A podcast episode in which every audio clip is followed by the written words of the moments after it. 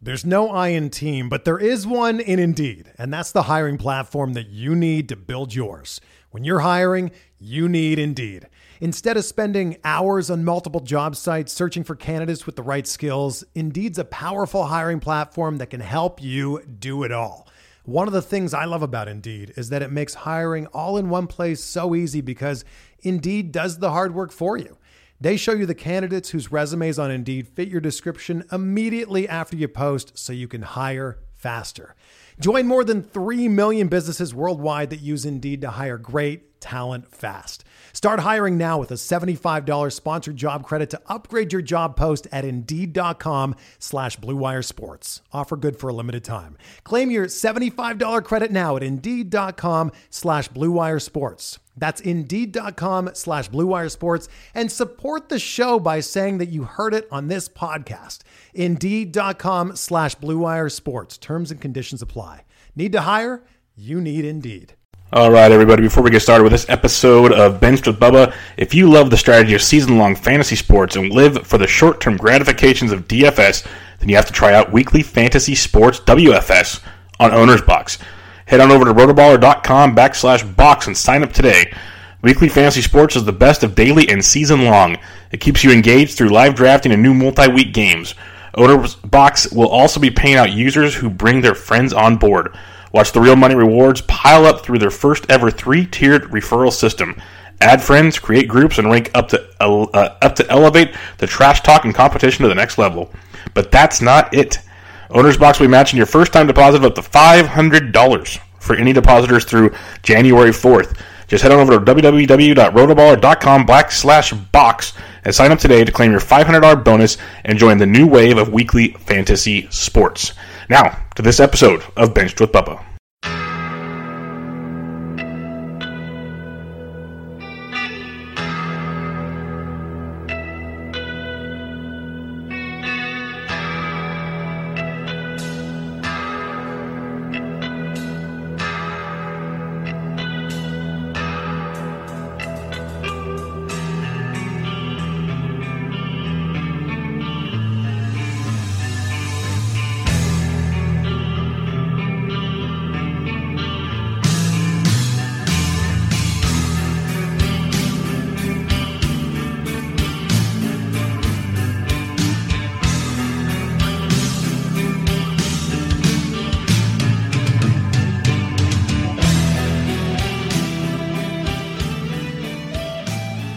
And welcome back, everybody, to another episode of Benched with Bubba, episode 345.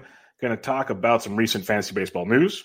A uh, Roto Fanatics new tool, well, not new new to me, but new uh, barrel boards, and talk some point league strategy, which we don't get to talk about a ton.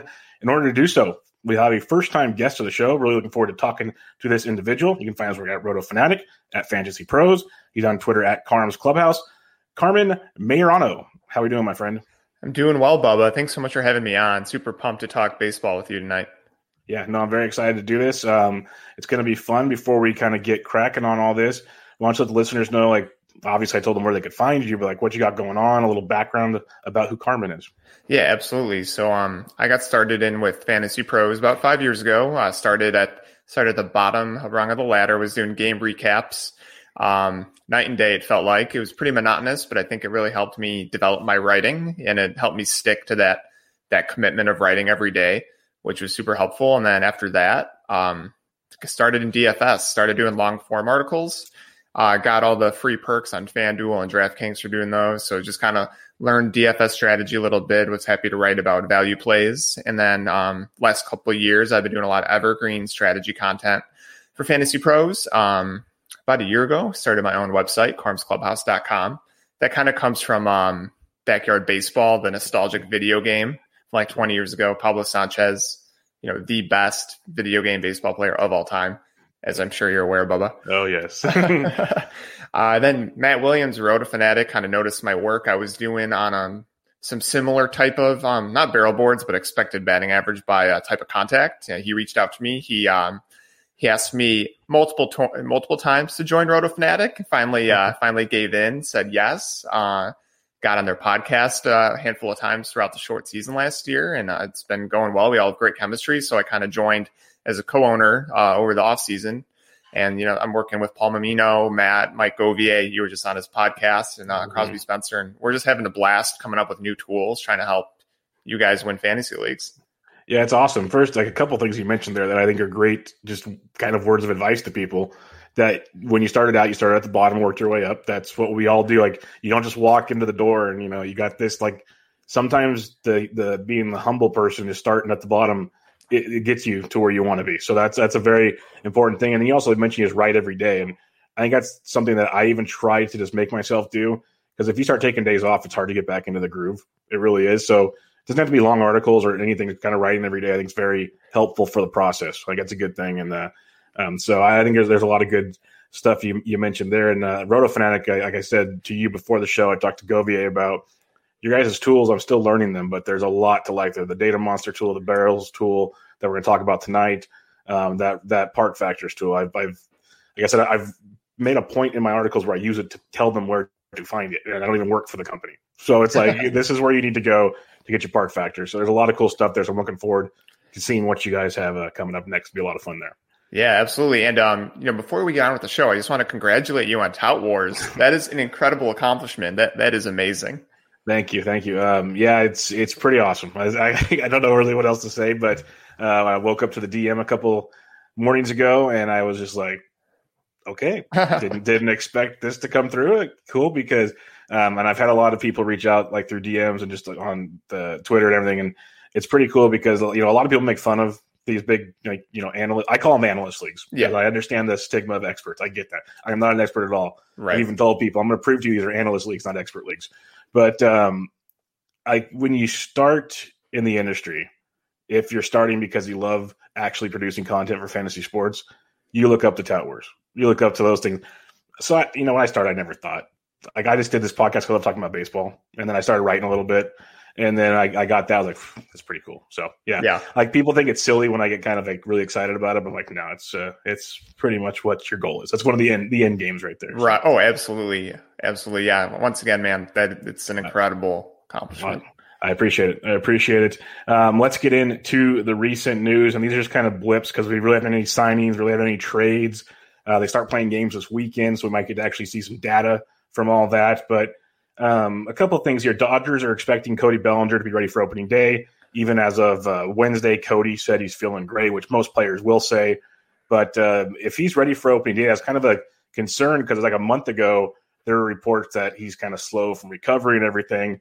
If he's 100% come opening day, are you still in on his draft price, like in the round one, early round two, and a 15 teamer? Yeah, so in my uh, in my rankings and my projections, I have kind of baked in that slight injury risk he has into those projections, and I kind of see him as a guy on the turn, as you said, late round one, early round two. I mean, if we keep getting the, this good news that he's going to be healthy for opening day, I'm happily going to take him on the turn in a 15 teamer. Probably pair him with, you know, luck if a starter falls, probably not, but um, you know, that strategy for another day. But yeah, I could see I could see taking him where he's going. Yeah, I haven't grabbed him yet because I, I was concerned because you know shoulder injury that's right in line with sap and power. And if you're drafting Cody, you want that 35 plus homer upside with the steals, which is great. But if he's only going to hit like 20, 25 homers, well, you can do that later on. So right. it's a, it just makes it a little different. And the news is good. So maybe come middle into March after he gets like four home runs in spring, we'll see what happens. Yep. Um, Yoan Moncada, this is a guy that I, am a big fan of going into 2021. I've kind of, I, he even said COVID basically made it very difficult last year. He's one that actually spoke about it. So I'm giving him that pass. Like I'm just throwing that one out there. He's um this was new to me because I didn't think he was hurt at all, but he's got arm. They didn't say where the soreness was in the article. It wasn't shoulder, I, elbow, what, but he's limited on throwing right now. Does this take you make you take a step back on Yoan Moncada right now? A little bit. It always seems like he's dealing with some sort of ache and pain, right? If it's yeah. not like a full blown injury. Um, the interest there's a couple interesting points here. One being, you know, the White Sox right now don't have like a true DH. They're going to play Eloy in left field. Maybe they could put Moncada at DH, let his um let his elbow or whatever is bothering him kind of heal up that way. Um, but it just kind of seems like some, there's something always wrong with him, and I you know I want my guys in the top in the first ten rounds to basically be like relatively risk free. I know that's virtually impossible, but if someone is already dealing with something in spring training, it kind of backs me off just a little bit. Yeah, it's like you already know you're going to draft 29 to 30 players, and you're going to get a handful of in- injuries no matter what. So drafting a guy already with an injury is probably like, am I really going to go do that? Like, what's what's the especially early in the draft, like you're saying, Right. Take take your risks later. yeah. Um, with Moncada, did you hear that he um he's like trying to become a pop star? He's Yeah, been making heard- music and everything. I heard that on uh, was it Under the Radar. Under the radar. That's Yeah. what I heard it this I, morning. That's the one thing with that show that makes me laugh because they dig deep on things that I would never think of finding. But yeah, I guess he's made a music video, Yeah. but they made the point to say that he's going to put it on hold during the season and he'll start again in the next, which made me feel better. But yeah, I had no idea. I, I almost part of me wants to go look it up. Yeah, yeah, I, I agree. so, something that could be playing into that arm soreness is like, was he not like training as hard in the off season because he was doing this music stuff? Like, I'm not, I don't want people putting words in my mouth saying like he's not focusing on baseball, but I mean, it, it's something that might have to be considered. It's a valid concern. It really is. Like you know, there's, it'll be interesting. You, you you've you know Jeff Kent fell off his truck washing his truck, hurt himself. Uh, there's guys that have skiing accidents. Now you have all these contracts where you you can't skydive, you can't go skiing. Now you can't make pop videos. That'll probably be like the next one. It's going to be so funny coming up here. Um, JD Martinez, obviously, we all know had a rough 2020, and a lot of that was credited. Many said to the lack of video he could watch, which is a big thing for some of these guys now. But uh, he flat out said in the interviews on Tuesday that he wasn't ready for 2020. And um, all offseason, he's been working on his mechanics. Like he, he said, he flat out was swinging at pitches he never swung at before. He was just a mess, which is kind of make me makes me step back and go. So that wasn't even an, an in game situation. That was just a general situation. So, what's your thoughts on JD now? Yeah, I, I think I read that same interview, and the words like the quote like "chip on his shoulder" was in there like seven times. Yep. And, and I know that's kind of cliche, but we've seen JD Martinez kind of like do this before, turn around his career completely. You, as much as I love stats and projections, you can't quantify will and determination. So Mm-hmm. I, I'm I could see JD completely. When I say completely, like how about 85 to 90 percent of his peak seasons, he could probably be a top 25 bat again. And you're getting him so late in the draft. Yeah, it's it, it's awesome. Like I, I'm pulling up his ADP, NFBC online just for the month of February. They've completed 15 drafts. His ADP is 94.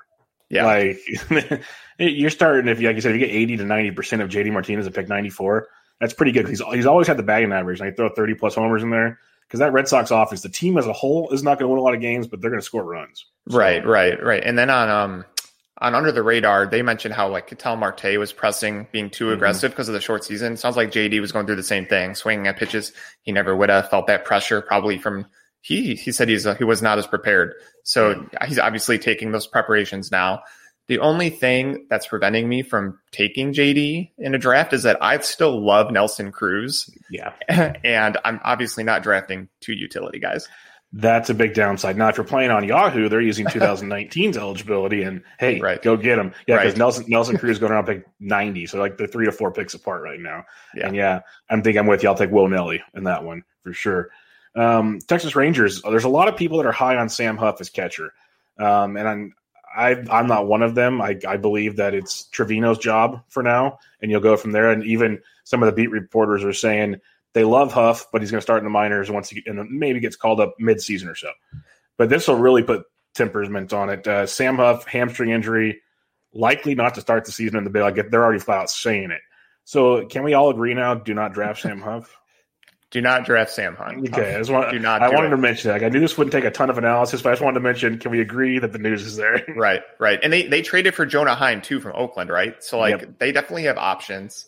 Um the only sort of analysis I can give here is that I really like Francisco Mejia as like Mhm. a back end second catcher, third catcher in best ball leagues. So obviously Yeah. staying completely away from Huff. Yeah, I mean, he is a guy that I'm just like begging that the new change of scenery and hopefully every day at bats, he can click back into his offensive prowess. Like the defense has always been a question. That's why they tried to play him at third for a while and all. Like that's been an issue. But his bat was never one. Right. So like let's figure that out. And even the way he finished 2019, he finished it hitting really good. Right. So I'm I'm curious there. Uh, let's talk uh, Toronto Blue Jays. Tyler Chatwood. They signed him, and many thought you know they've had six or seven pitchers there, maybe six man rotation. Well, they've come out and said Tyler Chatwood's a late inning reliever, so you can cross that one off the books. Um, any other Blue Jays thoughts over here? Yeah, I think you know. I think with Chatwood being a late inning reliever, that kind of gives me hope that Ross Stripling is going to be yeah. sort of in the rotation, maybe make 18 to 20 starts. He was an all star three years ago in that rotation. Yeah. I think he's he's still going around like ADP 400, if not later, after the news that you know he's potentially not in the rotation full time. I think he's a great late round dart throw. Yeah, he's he, hasn't even been drafted in an online league yet. So that'll tell you how late he's going. So he's going in, in uh, draft champions, best balls, stuff like that right now. Like even his teammate Robbie Ray, who I'm not advocating drafting Robbie Ray, he's going to pick 320. So there's late Blue Jays value given the ballparks they're going to pitch in this year. Dunedin, Buffalo, whatever might not be great. So something to keep in mind there. And the last bit of news we have here: Brett Anderson signs with the Milwaukee Brewers and is expected to be in the starting rotation. Now, again, not saying run to go get Brett Anderson, but this is a team that's always looking for starters. He's usually pretty reliable. In a deep format, is he in play for you, or is this just like a pure streaming option? Honestly, just maybe based or biased because I'm a Cubs I'm a Cubs fan, but he was on the Cubs for whatever year that was. He made one start, like three innings in, had a bulky back, didn't pitch again. Um, but I'm, I'm looking at his metrics, like 16.2% career strikeout rate. Like I, I can't, it's really hard for me to get behind that when he, um, he hasn't really, he's pitched more than 175 innings, I think just once in his career, given that everyone is going to have shorter innings. It's not as much of a concern, but he, I think there's better late round dart throws than Anderson. Yeah, I'm with you. It's a, it'll be interesting. Maybe he has a couple weeks we can stream him or something, but I don't see the, the long term viability with Brett Anderson. and on the flip side, I saw today. I'm a big Freddie Peralta fan. They already said they're stretching him out, and I'm I'm intrigued there. I'm not expecting him to start in the rotation, but he could have a kind of Josh Hadery type role from back in the day, and that could turn into a starter or something. So I like that quite a bit. Yeah, yeah. The weird thing about the Brewers is I feel like they have like four of the same starting pitcher with like Houser, Lindblom, Anderson, and even Eric Lauer. It's just like yeah. they just want to eat somehow eat innings to get to Devin Williams, Peralta, and Hader. It just seems yeah. like it could be a couple of like you mentioned four or five guys, or it could be two starts every week where it's like an opener and then like two guys go three innings each and then get to the bullpen. Like right. that that could be it real easily. And honestly, for the Brewers, that might be their best strategy. so, yes. Something to think about. Um, all right, let's talk about this fastball barrels board. Uh, it's, it's, very intriguing to me because as Statcast grows, as data grows, um, barrels is still one of those stats that we know is one of the stickiest. There's there's more sticky stats that have been coming as more smart people like yourself keep learning and developing them. But barrels is one of those that we can go to and go, okay, this is something we can trust. Now, you made a barrel board. What is the fastball barrel board? Yeah. So, at its most basic level, the fastball barrel board is trend analysis for barrel rates on fastballs. So, what that means is I'm looking at um, 2018 barrel rates on fastballs and comparing them to 2019 and 2020 combined barrel rates on fastballs and seeing how the percentage increased or decreased. I combined 19 to 20 because I didn't think 20 had a large enough sample size. We know that barrels are sticky and very predictive. However, just to be sure, I did combine 19 to 20. So if you're looking at the barrel board, the y axis is the actual barrel rate on fastballs for 2019 and 2020 combined. For example, Miguel Sano had a ridiculous 27% uh, barrel rate on fastballs, just like insane. The x axis is showing the increase or decrease from 18 to 19 to 20 combined on those barrel rates on fastballs. Sano, I believe, had a 13% increase from 18 to 19 to 20, which is also absurd. So you'll see him in the far right corner. Uh, yeah. just, that's just an example. Um, the Fastball Barrel Board to me is a great place to um, kind of start a deep dive of, of, analysis. We know that barrels are sticky we know that fastballs are typically thrown at least 50% of the time to a batter. So we know that those outcomes are important. So if I can see if a pitch, if a guy, you know, improved a lot, like a Sano on fastballs throughout the past couple years, or on the flip side, like a guy like Tyler O'Neill, you'll see him like on the very bottom left, which is kind of absurd because we always look at him as like a power masher, like just killing baseballs. That really fell off in 19 and 20. So those are, you know, those are interesting things that I like to pick up on and then kind of start uh, my deep dive of analysis based on that. No, I love it because, like you said, it's a kind of a starting point, which is, I think that should be for almost any stat we use. And I know Matt Williams, who you work with at Roto Fanatic, I, am in uh, some group chats with him, and he mentions it when he tweets out like a list of players based on a stat. He said you want to have a list, and you want to have like one or two names that shouldn't be there. Right. And it makes a ton of sense when you think about it because that's what makes you dive in more. So like just seeing Tyler O'Neill by itself makes you want to like look at Tyler O'Neill and go, well, what's going on here? Right. Or um, like on, on the flip side, his teammate Harrison Bader is like all the way on the other side. So it's like when you think if you were just thinking outside the box without looking at the sheet, you would think those two guys would be flipped. Exactly, exactly. And it actually makes sense that Bader has a full time job in center field Yep. and O'Neill is riding the bench. Like after you look at this analysis, you're like, it actually makes sense now. Yeah, like you got guys like Brandon Lowe who I like always refuse to buy into, but you look at the growth from 18, uh, 18 to nineteen twenty, just this nineteen and twenty percent barrel rate, and just like he's right next to Gary Sanchez for crying out loud. Like, Yes, yes. it's crazy. It is. It is. And the best part about Lowe is that he saw fastballs in 2020 about 47% of the time. And a typical hitter will see him 50 to 55% of the time. So it's not like they can throw him less fastballs. He's already at the very bottom edge of that. I don't see, I don't see him getting less fastballs. And, I, and to me, that gives him more of a floor than the fantasy community in general uh, wants to give him. That's a great point. See, there, there's another argument for Lowe, like you mentioned. I'm trying to find them, and I struggle. But when you say like the you know average batter faces 50 percent, and he's getting below average, like you're saying, this is his floor. So that that's pretty awesome. Because maybe I don't even know what here, but maybe there's some one of these guys in the green who sees like 65 percent, and they're Yeah. like, okay, well now if uh, he faces a steady off speed diet for like two weeks, this could get really. He could be Tyler O'Neill. so Right. this could be really scary. So that's interesting as well. Exactly. Yeah. Like um, last year, I I did some expected batting average uh, by uh, pitch type, and what you were saying happened exactly with Ian Happ. Ian Happ um, in 19 was absolutely miserable against fastballs, and he saw like 60% of them. I'm like, "Th- there's no way he's going to be good, and then he completely proved me wrong. So this this analysis, of course, is not foolproof, but like like we both said, it's like a great way to just start looking at guys who jump out at you who otherwise wouldn't. Yeah, and there's some that you'd expect. Like you got the big power hitters, a lot of them, not all of them, but a lot of them are up in the left. Uh, but then you got guys like Chris Davis, who's been struggling with Chris with a K, who's been struggling lately, Yes. and he's far on the left. So maybe there's another thing that kind of rings a bell and makes you want to dig into. Did he see more fast or more off speed pitches, or just not hitting fastballs? Like I'm trying to see where he's at on the list, but maybe I have to like separate it. I'd expect Keston Hiura to be somewhere pretty interesting on this list, but um, yeah, this is a really cool. Like Josh Bell's over there, a guy that I've I've struggled to buy in on. So, um, when you're using this, so you you're doing the fastballs here, like you said, about fifty percent of the time. Mhm. Do you do you have any interest in using like an off speed one? Yeah, my goal, you know, with this, I've got a baby coming on the Yeah. way, so we'll see. Congratulations! thank you very much. Um, so the goal, the goal is to get a breaking ball barrel board going and an off speed barrel board going. I think it's going to bleed into the season, but I think it'll still be early enough to where it'll be relevant for uh, for folks to uh, to kind of take a deep dive and understand exactly how where um, their fantasy hitters are, you know, make making their hay. Basically, is it on fastballs? Is it on breaking balls? Um, it's it's going to be super interesting analysis. Um, what I try and do after I look at the barrel board is I try and tie in the data monster, our other new tool. And essentially, that is looking at plate discipline for hitters. It's basically taking into account how often a hitter uh, swings in the zone based on pitch type, location, as well as uh, pitch count. Uh, for example, like Brandon Lowe, Gary Sanchez, they swing and miss all the time.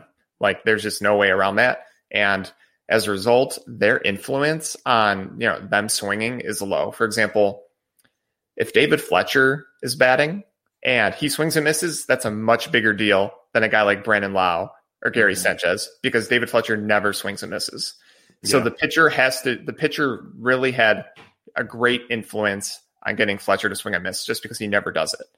And on the flip side, I say like a guy like like Shane Bieber, like he's going to get guys to swing and miss all the time. Like Brandon Lowe and Gary Sanchez are probably going to whiff on them a lot as well. But then you take a guy, say like Ryan Yarbrough or uh, Brad Keller, like you would expect them to not whiff as much. But if they're whiffing on all types of hitters, which the data monster kind of shows that they are, it kind of says like, okay, there might be a lower batting average floor, which we already know with those guys. And it's just kind of taking into account certain in zone swing rates, out of zone swing rates, things of that nature. It's unique by every single player. So you're telling me this should be called rabbithole.com because you're just gonna like this is this is crazy. Like so I'm on the hitting leaders page. We're just gonna keep this is the fun part about having my own show. We can just divert right now. Absolutely. So um so uh, you, like you mentioned the hitting leaders, so we're on the data monster now. Yeah. And um so like you said, there's whiffs, end zones, you can pick whatever you want there. Um, oh man, yeah, you can have a lot of fun with this. Yeah. Um, Yep. Can you and you can do multiple players at once? It looks like I'm, I'm seeing here, so you can type in more than one. Yeah, I, yeah, you should be able to. Okay, no, I'm just just trying to to play with this. This is this is pretty cool. Yeah, I'm gonna have to play with this some more. Um, so when you start dissecting all this, like this could be used for DFS purposes when you see certain teams Yes. facing certain pitchers, which I could see being fun. You mentioned um, a breaking ball leaderboard eventually, and I totally understand. You won't have the time for it right now, but um, once you have all that, and I'm pretty sure you probably already thought out the big plan, but just out of curiosity, as to somebody that might consume it, would you have it eventually where you can pull up just one player and have the chart for fastball and breaking balls all in one for like the one player? That would that would be absolutely the goal. Um, Okay. All of this stuff is on Tableau right now, and I am very much a novice at. Tableau, hoping to learn the ropes sooner rather than later. To try and get that all up to make it as pretty as Alex Chamberlain's pitch leaderboard. That would be pretty legit.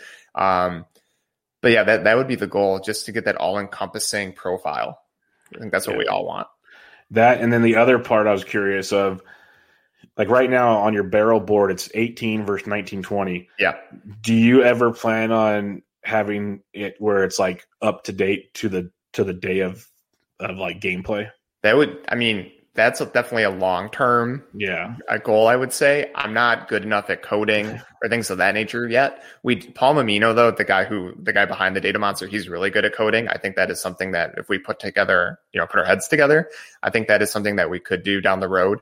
Given that barrels are so sticky, I think that would make sense just to keep getting it updated. Because we, Yeah. we would know significant changes by like mm-hmm. probably May. Exactly. I don't think you you could because you know when we look when like Savant first started, or even on stuff on Fangraphs, the rolling graphs tools, you start seeing like a, a three week sample or a two week sample, and all of a sudden you see these things change, and you're just like, oh boy. So you start throwing the barrel stickiness into that, and you're like, okay, something's changing big time now. Or all of a sudden, this guy that couldn't hit off speed pitches is hitting off speed pitches. Did he do something different? Exactly. Um, and then you can be ahead of the curve type. stuff. Exactly. Yep. And I, I feel like I got some validation from this because Eno Sarris just came out with a barrel article today and Harrison Bader was in it. And he's one of the guys that I highlighted in my article Yep. two weeks ago. So I'm like, okay, I'm a, I'm, I'm trying, I'm going to start the hashtag Bader bro and see how There uh, you go. far it gets me. There you go. That's awesome. Yeah, if if, if Eno's onto something and you're you're on it as well, that's uh, always a good thing. But that that never stinks. So um, that that's pretty fun there. Um, I'm just I just keep scrolling through this thing and it just mesmerizes me on um, the different ideas behind it, the different names. Um, any other takeaways you'd like to tell the listeners as they're going through it? Like you did the comparisons, you looked at then like in the article you, you have Gary Sanchez and Lowe, like you mentioned, you broke down their whiff rates and all that kind Yep. of stuff. Uh, there's Harrison Bader, like you mentioned. Mhm. Um, do you have any other takeaways you'd like to give them for now? Is it still kind of a, as you said before, it's still kind of a work in progress and everything? But what are you? What's your goal with it for your fantasy analysis for 2021? Eh, yeah, eh, that's- that's a great question. I think overall, like, I want this to drive engagement amongst the fantasy community. I think that there's so many different statistics out there that people kind of get lost in the weeds. And I think that barrel rate should stand out as one of the prominent ones we use.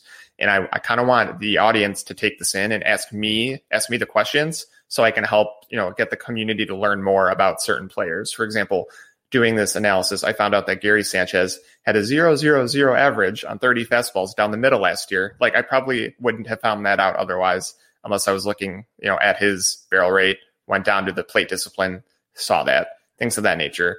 I really want to give people those edges to help win their leagues. That's the ultimate goal. I think that's why we're all kind of doing this to help each other out. Yeah, no, I'm 100 percent with you there. So I'm looking forward to where this continues to go. I'm probably going to pick your brain on it some more. I guess I'll ask you this right now because so I have it open in Tableau. Are all the players not in this pool? There should be 400. I'm going to quote my article 477 hitters should be on there because they had at least one barrel in 18 and at least one in 19 or 20. On a fastball, I'm assuming. Yeah, on a fastball. Yeah. Yeah. so Ke- Keston Hiura is not a barrel one in one of those. Because, times. yeah, because he I didn't would play in debuted 18. in 19. Duh, I'm That's why. I just Yeah. thought about it. Once you just said it, and it dawned on me. So I'm sitting here Yeah. scrolling for him, like he's not here. Where is Yeah, he? that, that makes Gotcha. sense. No, it makes 100 percent sense now. See, this is why get the smart one. Um, but all right, this is pretty cool stuff. I'm gonna enjoy playing with this some more. But uh, let's head over to points leagues drafts, and I think this is a lot of fun because in um, in or at least this season alone, but in recent years, like best balls have been picking up steam in uh, on Fantrax and other sources, and those are points leagues. But there's already been points leagues going for a while. We just don't talk about as much because in the mainstream it's roto and it's head to head. But points leagues are big. I got points leagues head to head. There's all kinds of different formats to go off of here. Um, you just wrote an article at Fantasy Pros talking about some players' uh, values that change based on uh, points leagues. Just for like the starting point here, because we're gonna kind of do like an open strategy discussion here. What's your um, what do you see the difference between like a roto league and a points league that when you go into a points league draft, you've changed your thought process on? I'm not sure if this is like a hot take or like a lukewarm take, but I personally I feel like points leagues replicate real life baseball a little bit more because it takes into account how deep a starter can get into a game. It takes mm-hmm. account into account guys who get on base more. And as we haven't fully adapted to OBP leagues, we're still on average leagues. I think points leagues really get us there. And I think that, you know, I kind of hit on the main things I'm looking for, but really it's those guys who get, who walk like Carlos Santana, guys who get hit by pitches, Anthony Rizzo all the time, guys who, ne- who don't necessarily hit a lot of homers, but hit a lot of extra base hits. And, um, there's for hitters a lot less of a focus on steals since they're typically one not worth as much in points leagues, and two you get dinged for usually caught caught uh, caught steals. So a guy like uh, Adalberto Mondesi, like he could steal 50 bases. One that's not as big of a deal in points leagues, and two, if he has like an 80% success rate, he's probably still getting caught around 10 like 10 times. So it's like a net of like 40 stolen bases, which isn't as big of a deal as just the full blown stolen bases you would get in roto. Um, on for pitching, I'm really focusing on innings pitched and guys who um, typically pitch for better teams because wins are worth a lot. Maybe one day that will change as you know our game advances, but that's how it is now. So if I'm in a tiebreaker between a guy on you know the Yankees versus a guy in the Orioles, I'm probably going to take the Yankees guy in points league. Yeah, no, this is just kind of lines up with some of the best ball strategies I've, I've been discussing the points format, and I I like how you it, it's it's true that it does line up with real baseball more, like you said, because there's certain teams that value stolen bases, certain teams that don't. But um, you know, you go to certain teams that like I'm a Giants fan. We don't hit a lot of home runs, but there's a lot of doubles and extra base hits involved, and we win some baseball games. So right. it's it's it's not there's different ways to play baseball. So I do appreciate that with the best ball league, and it makes drafting best ball teams much or not points league teams. I'll keep trying to say points league. Points league teams different because, like you said, is you know in a roto league, Mondesi's going in late round two, early round three these days. Right. Where in a points league, I think he's going like round five or six in some of the best ball points leagues I was doing. And that's just because people wanted Mondesi. Like he could have kept mm. falling. For he, he should have kept falling. Yeah. Yeah. So that that's that's very possible. And it, it, I think it it really the the biggest thing that I do when I go into a draft is I look at OBP. Like that yep. just makes like like you mentioned it, like guys that walk more and everything. I want guys that just get on base and then things can accumulate from there. Because you're thinking about just accumulating stats, right? Not like not a specific stat per se, but just accumulating stats. And I think that's very very important. Um, and then pitching, I agree with you. One thing, you could literally leave a a points league draft with zero relievers. Yep. or zero closers if you want. Yep. Can you expand on that? I know you kind of hit on it, but can you expand on why that is and why it makes sense? Absolutely. So one, closers and relievers, they're not pitching as many innings. You typically get one point per out. So if a closer's only pitching three, um, you know, three outs, you know, twice a week, plus a save or two, saves are, you know, saves are worth, you know, a decent amount of points, but nothing like a win. Um, I would, yeah, based on that, relievers are just like, it's not the focal point at all. Well, yeah, and, it, and just to elaborate on that some more, like you mentioned, like you get a closer that say he pitches three innings in a week. He gets, you know, he gets your nine outs, but he gets you a one save and like six strikeouts. Right. That's great. Now you have a starting pitcher of seven innings, strike out eight, get a win. Like he just trumps all over your deal. So if you can literally put, say you would have had three relievers in your your lineup that week, substitute that in for three starters, maybe one of them's a two start pitcher that week. You're just you're flying through the point system. Exactly. And typically you get dinged negative points for blown saves. Yes, exactly. So it's like if a save is worth five or seven points or whatever, but then a blown save is like three or negative three or negative five points with how volatile saves are, that's really, that's a lot of risk to take on. Yeah, it's very, very volatile. And um, a lot of the starting pitchers in points leagues also get quality starts points. So Yes. even even if they don't get the W, it's like it can be like six points for a quality start and like ten points for a win or something. Right. Yeah. You're really just, you're really compounding there. And even if they do take the loss, if they're still on a quality start, you're probably netting to around zero points. Rather, rather with their reliever who, you know, pitches one inning, strikes out two, but puts two guys on, that's only Mhm. like three positive points.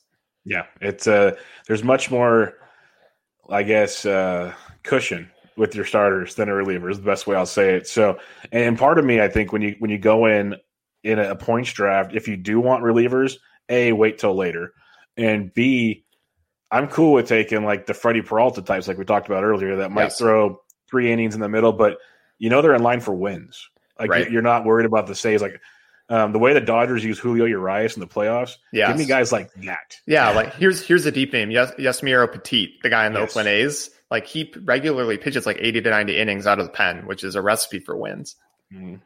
Yeah, that's a great one. So that's something to think about. Or, yeah, I guess the best way I can say it if you if you don't go for the long guys like the Petits, Peraltas, which I think is the way to go, um, go for the seventh and eighth inning guys. They might run into saves later on, but if anything, most of the time they're not in the highest leverage situations. So when they're out there, they're getting the outs, getting some strikeouts, and making things work. So Yes. it might might run into some wins.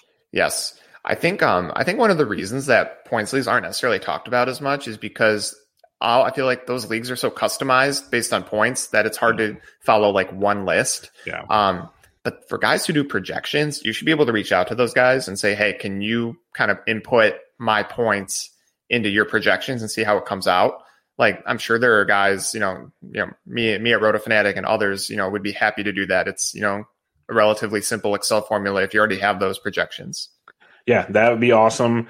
I know another simple one that I've used in the past because like the Barf League's an OBP league, so uh, again, not points, but has the same idea.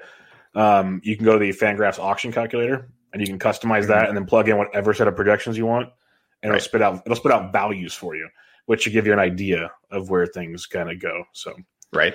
I think that's good as well. Um, when you're drafting, say in a points league, and I haven't drafted in a real like season points league, only best balls in a long time, but with pitching coming so important, starting pitching, Mhm. how starting pitching heavy do you go?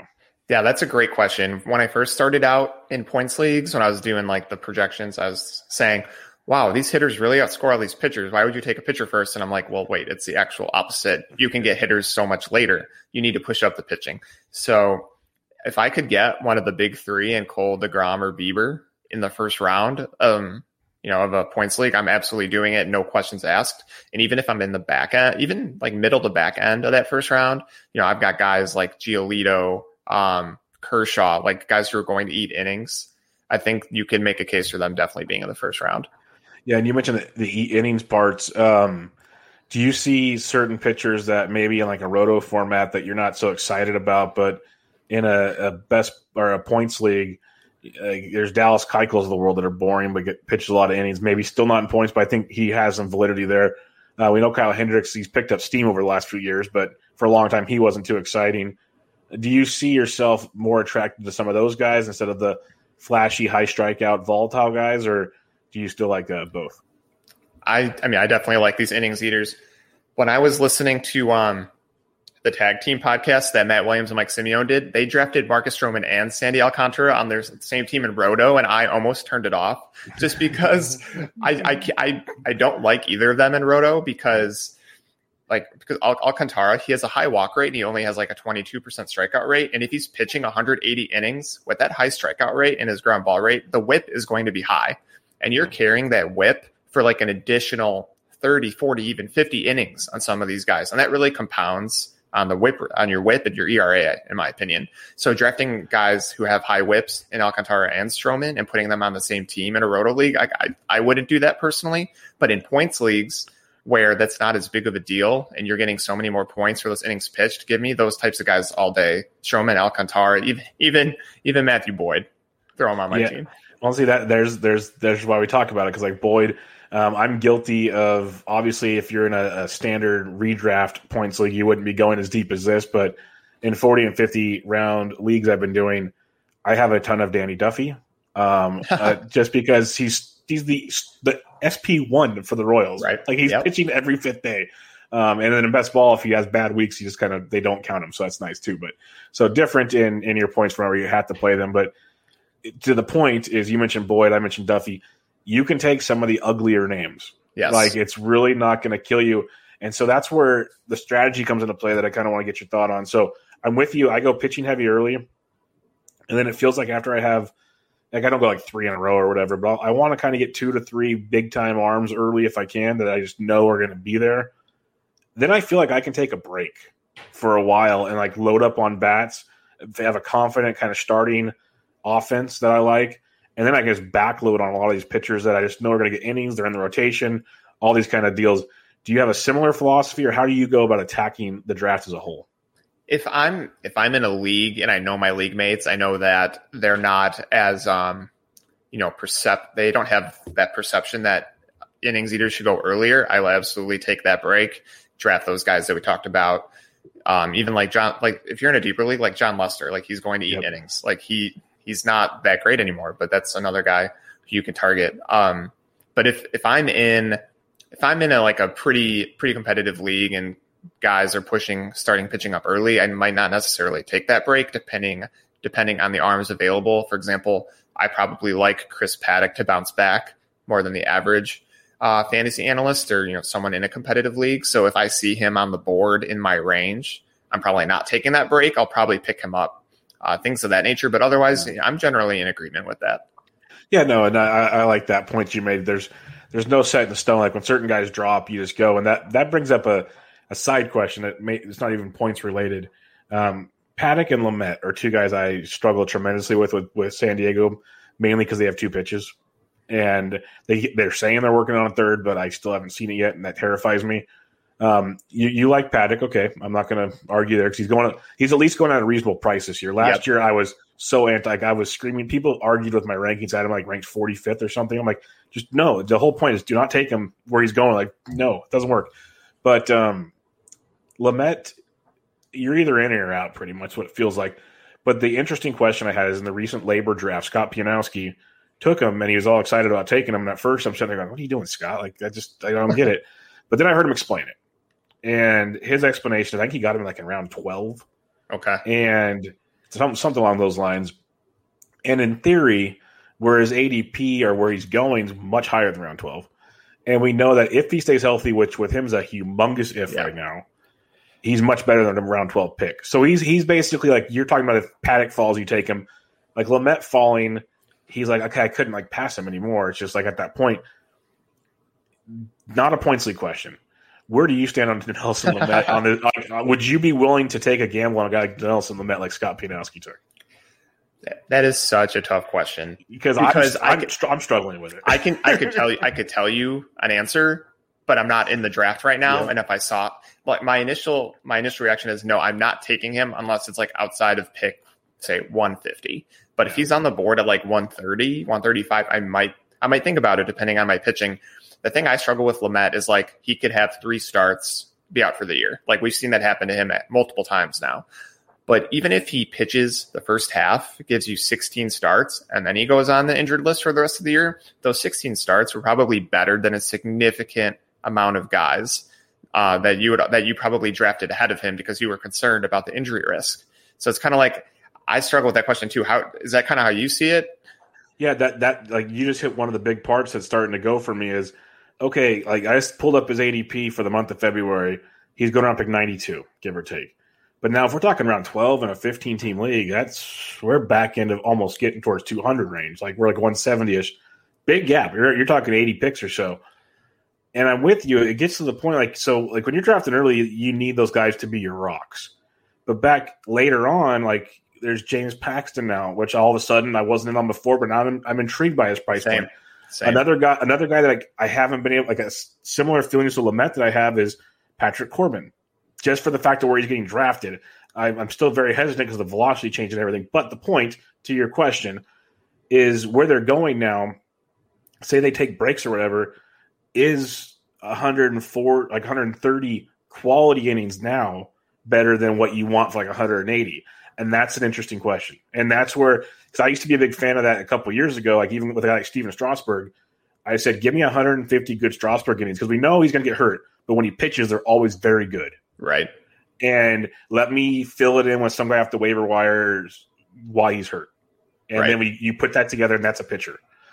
That's the conundrum with the Nelson Lamet. Like I was so anti Lamet and then this happened in LABR and it made me start thinking. Yeah. And- yeah. It's it's an interesting conversation. It doesn't have to be just about Lamet. It could be about like, like I've mentioned Paxton, like you just said, where he's going in drafts now. I am all on board. I'm Yeah. like, let's let's do this. Um, so does that make more sense on kind of where I'm because I think we're kind of on the same page here. Yeah, de- I fully agree. And I think the point hits home even more in this season when guys probably aren't even pitching 180 innings this year. It's going to be more around the 150s, probably the average. So 80 innings of Lamet looks all looks way better now than it would two years ago, or hopefully in a year when things are back to normal. I'll bring this back to the points league now, and it, but it still kind of surrounds even Paxton and Lamet because they're playing on two of the teams so far that are rumored to have six man rotations or that are heavily thinking about six man rotations.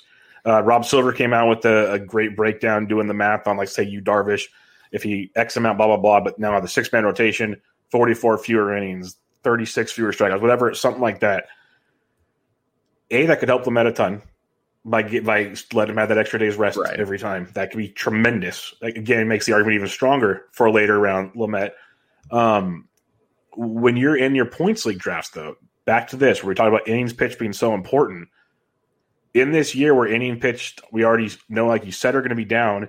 Now a team potentially has a six man rotation. Are you hesitant to approach those teams? So I feel like I'm unique in the fact that I ha- have like my own set of projections. Uh, they're based on Mike Podhorzer's pro- uh, projecting X, and I I'm con- I'm constantly updating projected starts based on when I hear about those six man rotations. So like the Padres having a six man rotation, like I'm already aware of it. I'm already filtering through how that um you know the adjustments I need to make there. So I'm my draft strategy isn't necessarily like changing like on the fly in that regard. Um, but say a guy like take Lamet, take another second like the SP two on another team.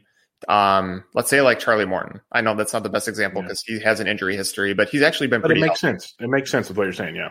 yeah, I would probably take Morton because he's got a he, he's got a relatively higher floor and he's probably pitching more innings.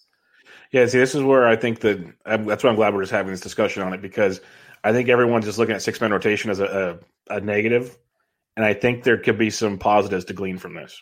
Yes. And I talked with Simeone about it a few weeks ago on my show, and he said, you know, you look at the Mariners last year; they did it a lot with Kikuchi, where he had an extra day almost before every start, and look how much better he was last year. The the velo was up every start, so it gets the it goes back to our original point. Okay, he threw fewer innings. It could have resulted in fewer strikeouts, but he might have got you more wins. His ratios might be great, and he's he's popping the glove and doing his thing. And instead of going five to six innings every start, maybe he's going he's pushing seven almost every start, maybe eight. Like he's doing things that just kind of keep compiling for you. Right. Um, and that's where Paxton, I think, going to Seattle's awesome. Like I'm, Yeah. I'm a big fan of that. right. Um, do you see any other guy? We're just spitballing. We mentioned Corbin, Paxton, Lamet. Are there any other guys? Where, and you mentioned Morton. That all of a sudden, with kind of the talking around different changes and the innings concerns, all of a sudden look a little more appealing than they once did. So I've got a I've got a few names left here, and this first guy I'm going to mention it kind of goes in the opposite direction of what we're talking about. Dylan Cease. Oh, I love it though. Okay, talk to me. The White Sox have no rotation depth. Reynaldo Lopez is probably going to be their five. Kopech in the pen to start out. It's absurd. Cease should pitch a ton of innings this year, and in a points league, that's what we want. And he has so much upside to be a breakout to have breakout potential, right? In a roto league, I'm still probably staying away a little bit just because of the ratios, but in a points league, I want that all day. Yeah, I love the Cease call ADP at 337 in the month of February. Um, he's a guy that I've said time and time again. All right, so I'm glad you mentioned Dylan Cease because he's very, very tilting. Like a DFS circles, he's fun because you can pick him where you want to use him from time to time. But it, it, he, he can be so annoying at times because his control is an issue. His stuff's amazing. Like if he ever locks it in, he's so so good. I mentioned he's going way into the 300s in picks right now. Um, when you look at him, just like on projections, like on Fangraphs and everything, people, I don't know, he's kind of all over the board. But um, you know, like mid fours ERA, if if not higher, but still almost a K per inning. Um, where do you see Dylan Cease going this year? Because all the early reports out of camp are pretty high. I mean, I still don't see him being the guy that everyone wants him to be this year. I think that's going to take another year or two. But where he's going in the draft, there's really not a whole lot of risk. After pick 300 is what, like SP7, SP8 ish territory? Like that is definitely worth the risk be, because he's going to get those innings one way or another. Even even if he's ineffective, like he's probably still going to pitch just because that rotation is just kind of like a big three and then a lesser big three, small three. yeah, no, I think I think it's a great call. Yeah, they got their big guys up top and the back end iffy. It's just crazy to me that so Cease is going at 392, Kopech's going at 297, and they already said they're going to baby his innings. Like he's, I'd be shocked if he starts more than a handful of games this year. And so I, I don't understand that at all personally. Yeah, it doesn't make sense.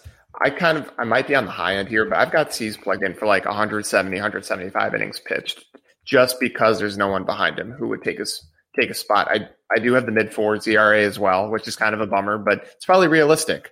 Yeah. So no, it's very realistic, and if he gives you those innings, you can kind of like go, okay, we'll we'll make that work because he's yeah. going to get you so many strikeouts, and on that offense with that offense behind him, probably a lot of wins too. So right. that'll be very very uh, promising as well when what, what brought on our points league discussions is the article you wrote at, at Fantasy Pros about players' values that change between points leagues and categories leagues. And he already talked about Adalberto Mondesi for obvious reasons, like you mentioned, stolen bases and everything else. But um, you have Lou, I call him Lou Bob, Luis Robert on here. What is it that changes so much for you? Uh, you have Roto ranked 34, points ranked 90. Yeah, yeah. I know that's kind of surprising, but the main driver of that is one, he derives, well, two, there's two main points. One, he derives a lot of his value from steals. A lot of people projecting him for 25 to 30 bags. Like we talked uh, previously, those just don't mean as much in points leagues. He does have a pretty good success rate, 80 plus percent, similar to Mondesi, but still, we know that steals don't mean as much. And two, he strikes out all the freaking time, mm-hmm. about 30%. I don't, I, we saw how bad his September was. I don't necessarily see him cutting down drastically, even to like 25, 26%. I still see him being in the upper 20%. And that really drags down his value because you're typically getting minus one for every strikeout. Yeah, no, that, that makes a lot of sense because he's that's his big bugaboo right now is that batting average of just point discipline as a whole is very tilting. And then for those that have looked at the article, you have you have a couple first basemen here, but one that is guy that I'm just loving in a big way is Carlos Santana in Kansas City, hitting in the middle of that order if you want to talk OBP, that's your guy. Like that's that, that's pretty awesome stuff. So he, he comes into play. But you mentioned um, on some other notables. I just wanted to ask you on Jeimer Candelario. What is it you see for a points format for Jeimer Candelario? Yeah, I mean, I, the default answer to those questions really is walk rate. He yeah. is just he's an absolute beast at walks. Like he's a, he's over double digit walk rate, and where he's getting drafted. So I'm not sure of his ADP right now. It's at least it's like it's post 225, I would have to say. You got, got it pulled right. up? I got it right here. Um, yeah, 264. Yeah. So, like, the fact that he's going so late in Roto and that the fact that he walks so much just bumps him up so much. And I believe he has first base and third base eligibility, which is which is also which is also significant. But really, it's those walks that are just yeah. driving him up. That makes a lot of sense. Um, on some of the fallers, you have Nick Madrigal, which I, I don't understand why he's getting drafted where he's getting drafted to begin with in a roto league. So obviously in a points league, he's the number nine hitter, people. Number nine hitter for the White Sox. He's yeah. not for any not he won't for any power. If you want a guy like his profile, maybe a few less steals, wait and get Luis Arraez later on. That's what I'd recommend. Um, but you have Tim Anderson on this list, and this is a fun one for me because you know we can already we, we can argue till our, we're blue in the face. Is the BABIP sustain, sustainable? Batting average sustainable? Whatever. Um, but obviously he doesn't walk a lot. Is that the biggest reason he falls here? Yeah, he doesn't walk a lot. I know he's a little controversial with steals. Like he'll steal a ton at one time, and then he won't steal any for like half a season. But really, it's um, it's that he doesn't walk a whole lot at all. Yeah, makes a lot of sense. Uh, pitching fallers, you have oh, Michael Kopech right there. Um, but you have land, like a lot of these are the rookies, and I'm, I'm, guessing it's an innings thing. McKenzie, it's all innings. Howard, do not draft a young yeah. guy in a yeah. points league. Sixto Sanchez. Yeah, no, this makes a lot of sense. That's why stands out like a sore thumb. So it's kind of everything we talked about before. If people want to come read this article, you're going to see why it comes into play because uh, Carmen, you know, paints, paints a nice picture for you on this. But what I want to ask you is on the risers part. You mentioned Boyd. You mentioned Cease. Mm-hmm. Are all of these guys innings based? Because like Marco Gonzalez is such a pit, like a tilting name to some right now in the roto world. I love him because to me he's kind of like the boring Dallas Keuchel but better. Um, yes. So what do you have on Marco? I mean, it's me. It's honestly mainly those innings, but I do see him with um, some upside. I know that Simeone loves the quote or quote him saying that you know I want to prove people wrong. I want to be better, and kind of like how we talked about JD Martinez. You can't quantify will and determination in trying to make yourself better, and I see him doing that. Now he is, of course, going to be in that six man rotation, but he's definitely making that start every six every sixth day. He's not going to get skipped. He's one of the few you can count on for at least 170 innings pitched this year. Yeah, no, I, I love Marco. It's it's just my my question for you, I guess, is what we're going to say is we're gonna. I know we're talking points here, but I'm gonna pivot this back to a roto format. Um, let me find his ADP here. His ADP is 170. Is that too high for you? I feel like just a little bit because he doesn't necessarily have that strikeout upside that you'd yeah. want, which is kind of the killer there. But in terms of just like a steady, like I would say mid to high threes ERA, tons of innings. I think that's what you're going to get from him. And of course, he's got a low walk rate, so he's going to have a low whip. I mean, that helps you out in three of the five categories for sure. It kind of depends on roster construction at that point. I know that's kind of like a cop out answer, but if you've got guys like a Kershaw or like an Aaron Nola up top who are just going to give you a ton of innings, maybe maybe Lance Lynn is your SP two. Um, you're probably not targeting Gonzalez as you know in that range, but if you've got like Walker Buehler and kind of mm-hmm. like and you got like Ian Anderson and Sixto Sanchez, probably don't have all three of those guys on your team. But if you end up that way, you're definitely going to want to target Gonzalez as your yes as your SP four there. Yeah, Gonzalez is the perfect play. Like if you have your early starting pitcher picks are massive strikeout guys, so you're not really concerned about that. You can grab a Gonzalez to just help your ratios out in such a huge way. So yes. I, I, like that quite a bit. Um, definitely something to look at there. If we were going to tell people that are maybe trying to get into a points league for the first time, what um which we pretty much said OBP innings pitch. I was like that's kind of the two kind of starting points. Do you have any other recommendations on how they should start their research or anywhere they should go look? I know Fantasy Pros has points league rankings. Not sure if Roto Fanatic does or not. Not many sites do. So um where would you kind of tell people to give a look? Yeah, absolutely. I think um, I think Fantasy Pros is, is eventually going to come out with points leagues rankings that that'll be helpful. Um, on my website last year, I did have points leagues rankings up. Um, if there is a lot of uh, a lot of people want these points leagues, we can definitely make it happen on Roto Fanatic. Uh, I've got them ready. I know um, um, the guy who made Park Factors, Crosby Spencer, he's got his own projections coming very soon. He can do that as well. I think we're we would be happy to provide those if the the demand is there. Yeah, I don't know how big the demand is yet, but I think it's going to be coming. Just because, like you said, is you know, we've seen more leagues already kind of try to go to the quality start from the win, and then yep. their saves and holds and OBP and like the Tout Wars League. I'm going to be in literally. I don't know if experimental is the right word. It's a new league with a new format where instead of wins, it's innings pitched, and instead of saves, it saves and holds. Yep. So like they, they Ron Shandler wants to try new things out. So we're we're mixing and matching things. Basically, it's turning into a points league. Is yes. what it's is what it's turning into without, but it's still going to be roto.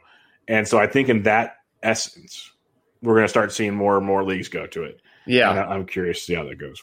Absolutely. I think two other key points I'd like to make. Um, I think that points leagues are a great way for kind of a beginner in fantasy baseball to get started because you don't have to worry about roster construction necessarily as much, aside from the fact that you probably want to pitch up pitching, push up mm-hmm. pitching a little bit more.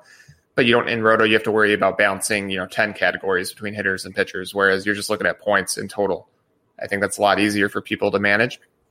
And then two, if you're uh, pressed for time, I would kind of go to Fangraphs and basically mm-hmm. do like sort by a filter of high walk rate, filter for like say maybe like over 40 to 50 doubles from 19 and 20 combined and see who kind of doesn't have a lot of home runs next to their name because they're probably going lower in roto because homers count in roto not in points but if they're hitting a lot of extra base hits i think that that's a guy you would want to target who you could get a slight edge on because no one else is probably looking at that that's a phenomenal point. Like that really is because no one's looking at those guys, and um, that's that's sneaky good. That, that's interesting because they they do stand out a lot because they're still getting on base, they're getting doubles, they're in scoring positions, they're probably scoring runs.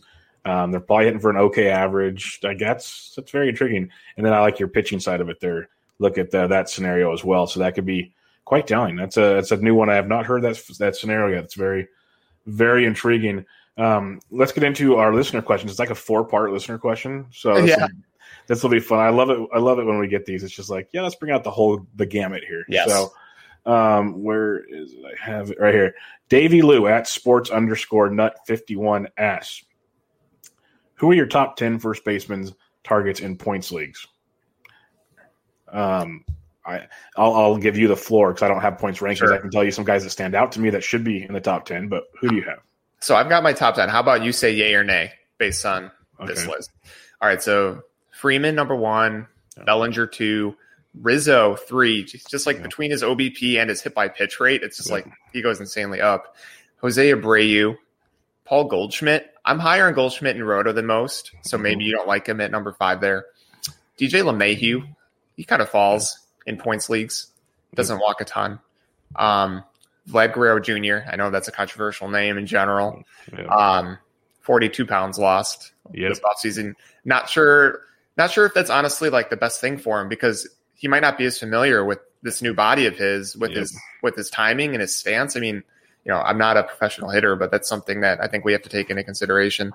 And then uh, rounding out this list, I got Pete Alonso, Matt Olson, and uh, Mike Moustakas.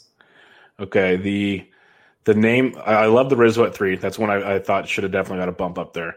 I love Carlos Santana, but I understand he's not in the top ten. I He's 11th. I mean, yeah, like he, he he like I can see arguments to make him in there, but I'm not going to argue that because I get it. The arguing one I have, and Sure. maybe it's because I have a I have a soft spot for him. But when it comes to OBP leagues, I think he's tremendous. Is Rhys Hoskins. all right. Now, right. like um, when it comes to OBP, let me pull it up here so I don't completely misquote it. Because even when he struggles to get an average up there, his OBP is good. He's been 396, 354, 364, 384 in his career.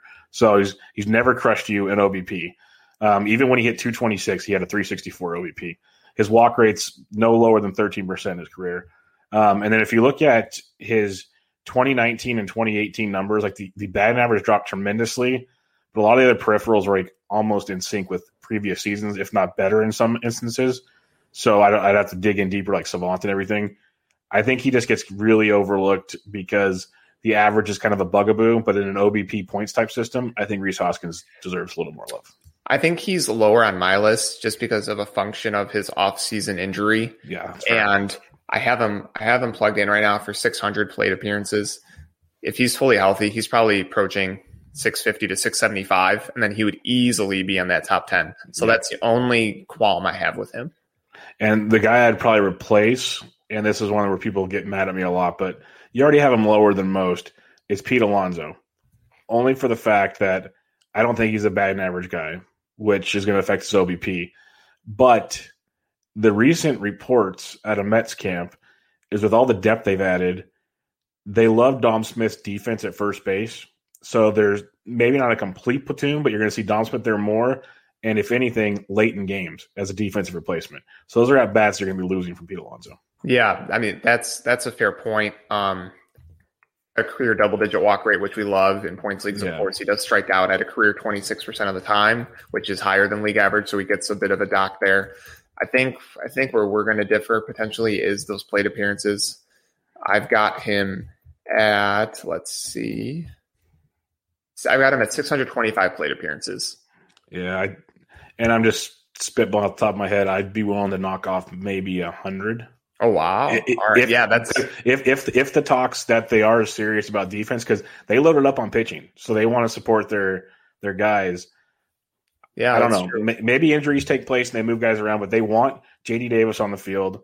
They want Dom Smith's on the field.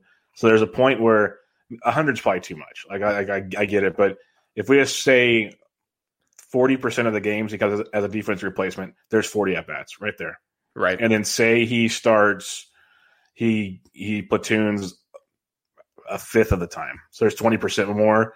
That's what let's say eighty, like seven, no, probably like fifty at bats. So we're getting close to hundred. If you start penciling it out, it just gets interesting. A little Yeah. more interesting there. Yeah, I mean, I I haven't taken him in a mock or a real draft this offseason. I feel like when I see the name Matt Olson, I just think Yes. of upside, and he's right after Alonso, so I feel like I'm more apt to target him. Yeah, I love I love Alonso. I've i've preached last year I'd take Alon. Um, I mean Olson Olson over Alonso, and now that Olson had that horrible batting average last year, people are so scared of him. But he was still a good OBP guy, like you're basically pointing out. And I don't think that average was like I think the lowest of the low for him. Like that's not happening again. He's at least like a 240 to 250 hitter. Yeah, if he's if, if he if he's doing that, if not better, his OBP is going to be great. He's going to hit you 40 home runs. Like, yeah, I took I took a dive on Olson. I couldn't, and he had one of the lowest BABIPs in 2020.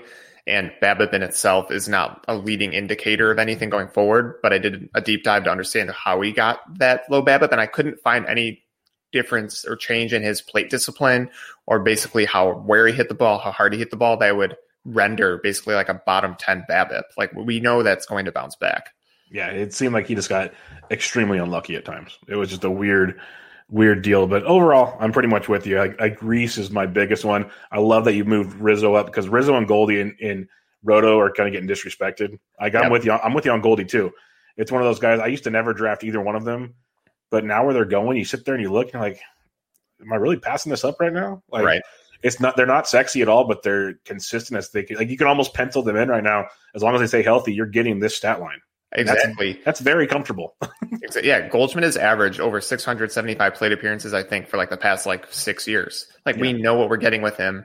I don't understand why he's going so late. And and I and I think there's two things. It was his first year last year with the Cardinals, so I'm going to kind of let that kind of sink in, and I see him being better. Plus, I kind of write off a lot of the Cardinals situation last year with the COVID and having all the double headers and everything. Those guys were in a world of God knows what. So, like, I I I see Goldie having a much better year this year. Plus, Arenado's going to be hitting behind him. There's there's a lot. At Carlson's full season. There's there's a lot to like about the Cardinals, which is scary because Twitter loves the Cardinals. Yeah, as so, a Cubs fan, I don't love that either. Yeah, it's gonna be it's gonna be rough. Um, all right, next question he has here. Um, any over 250? Yeah, you mentioned Votto in your article. Santana's there. There's gonna be a handful of them past 250 for sure. Yeah, another couple other guys I didn't mention the article include Miguel Cabrera. Oh, that's uh, great one. Yeah, he's he's an excellent points league target in deep leagues. Even a guy like Brandon Belt, like he walks mm-hmm. double double digits. Um, we talked about Candelario, and uh, this is this will be an interesting one. Evan White, he had an awesome oh, walk rate last year. He struck out every pretty much every time he didn't walk, but he mm-hmm. walked. Yeah, no, two two things there. The Belt comment, uh, comment I'm with you uh, big time. I drafted him in OBP leagues almost yearly as a late like corner infielder or something because you know don't expect him to do what did what last year with power. Like that's AT and T is not going to do that for him. I, I've preached put him in any other ballpark and he's a 25 plus home run guy every season. So, but he walks a ton and he's going to continue to do that. So I think that's a great call. And then um, Evan White, I've actually gone to bat with him. I wrote articles about him last year. I did a little bit about him this year for some pieces. You mentioned the BABIP and then the strikeouts. If you look back to any other season he had in the minors, anywhere else, none of this stuff looked like Evan White. Like you could you just you just start breaking down everything he did. I think he was pressing in his first year. I would be shocked if he didn't bounce back and have a very nice year this year. Like I really, he just everything that could go wrong went wrong for the kid. It was yes. just a bad deal. All right, um, are there any uh, picks over 250 ADP second base gems and points leagues that stand out to you? Oh man! All right, um, I forgot about this part of the question. Full transparency. I'll no let you problem. run with it, and I'll I'll say yes or no. no problem. Let me just uh, second base. We're gonna go post 250, and obviously this is for Roto. I don't have a points league ADP, but guys that stand out to me, I'm a huge Kolten Wong fan, especially in OBP leagues. Uh, he's been leading off for the Brewers. He's 265. I take him in Roto leagues, OBP leagues, and points. You're even better because he's going to walk a ton and score a lot of runs for Milwaukee. So I think that one's intriguing. Uh, Tommy La Stella, if he's got regular playing time, he walks a lot as well. He'll be leading off for the Giants at 330. Uh, Jonathan Schoop doesn't walk a lot, but pick 360 is intriguing. Um, Cesar Hernandez at 377, leading off for Cleveland. He's another one. So there, there, those are a few, and there's more. If you like, um, I'll drop. I'll drop one. Yeah, Adam Frazier. He's going to play every yep. day, and he's yep. he walks a good amount. Uh, yep. I, I, think you said David Fletcher as well. Yep. Uh, just like guys who are going to accumulate plate appearances and walk a lot. That's the guys you want in those deep targets for sure. Yeah, basically, if you can get guys like you said, the, the plate appearances, just to say it even easier, if you got guys that are hitting first or second, and you're getting them this late in drafts, go get them Yeah, like that's that's pretty sweet. That's why I love Kolten Wong. It's like Cesar Hernandez never Yes, appreciated. He's picked three seventy seven. He's probably hitting lead on. Yep. So it's it, it's crazy stuff. Um, the other question he has: Who do you target in points leagues more so than in roto leagues? Essentially, which players get the biggest jumps in value? We kind of hit on that, but do you want to reiterate real quick? Yeah, for hitters, you're looking at guys who walk a lot, get hit by pitches a lot, like Anthony Rizzo, and you're looking at guys who get a lot of extra base hits that aren't home runs, and you're trying to fade guys who steal a lot of bases like Mondesi and Lu- Luis Robert. For pitching, you're really focusing on those innings, those veteran eat- innings eaters, kind of fading guys like Triston McKenzie and Sixto Sanchez, who probably won't get a lot of innings this year. And you're, I'm, te- I'm trying to look for guys who pitch on good teams as well, although wins can be fickle. Yeah, they can be fickle. Um, but that'll wrap us up. I've had a blast, even with the technical difficulties, chatting with you. I apologize for that, but um, that's always fun. It'll, the podcast version will that'll be edited out. The uh, video version, that's going to be what it is.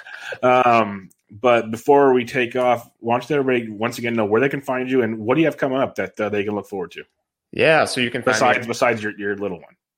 yes, yes. Besides the baby coming in a few weeks, yes. Yeah. You guys can find me at Carms Clubhouse on Twitter. Uh, my main work is being done at Rotofanatic. Roto Fanatic. Like we said, you can find my fastball barrel board out now. Hopefully, getting up and off speed and breaking ball barrel board soon.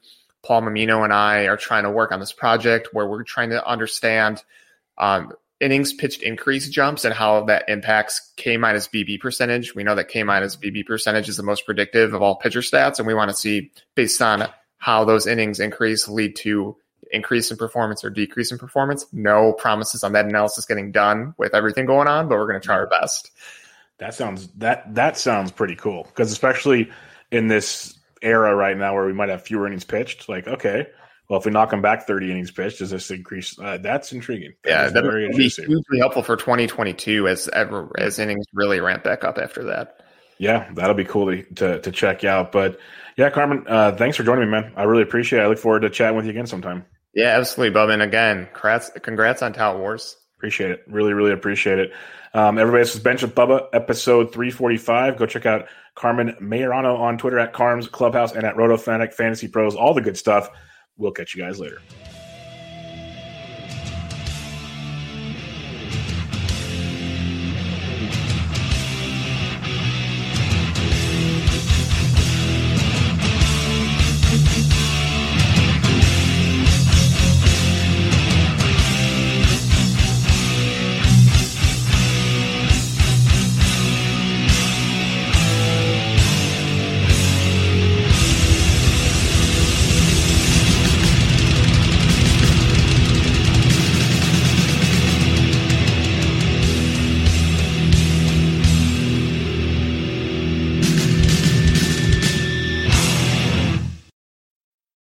Better with an auto policy from American Family Insurance. No matter what dreams you're driving towards. That's because our expert agents will make you feel totally protected with the right auto coverage at the right price. You'll also save up to 23% when you bundle auto with home. American Family Insurance. Get a quote, find an agent at amfam.com. Products not available in every state. Visit amfam.com to learn how discounts may apply to you. American Family Mutual Insurance Company SI and its operating company 6000 American Parkway, Madison, Wisconsin.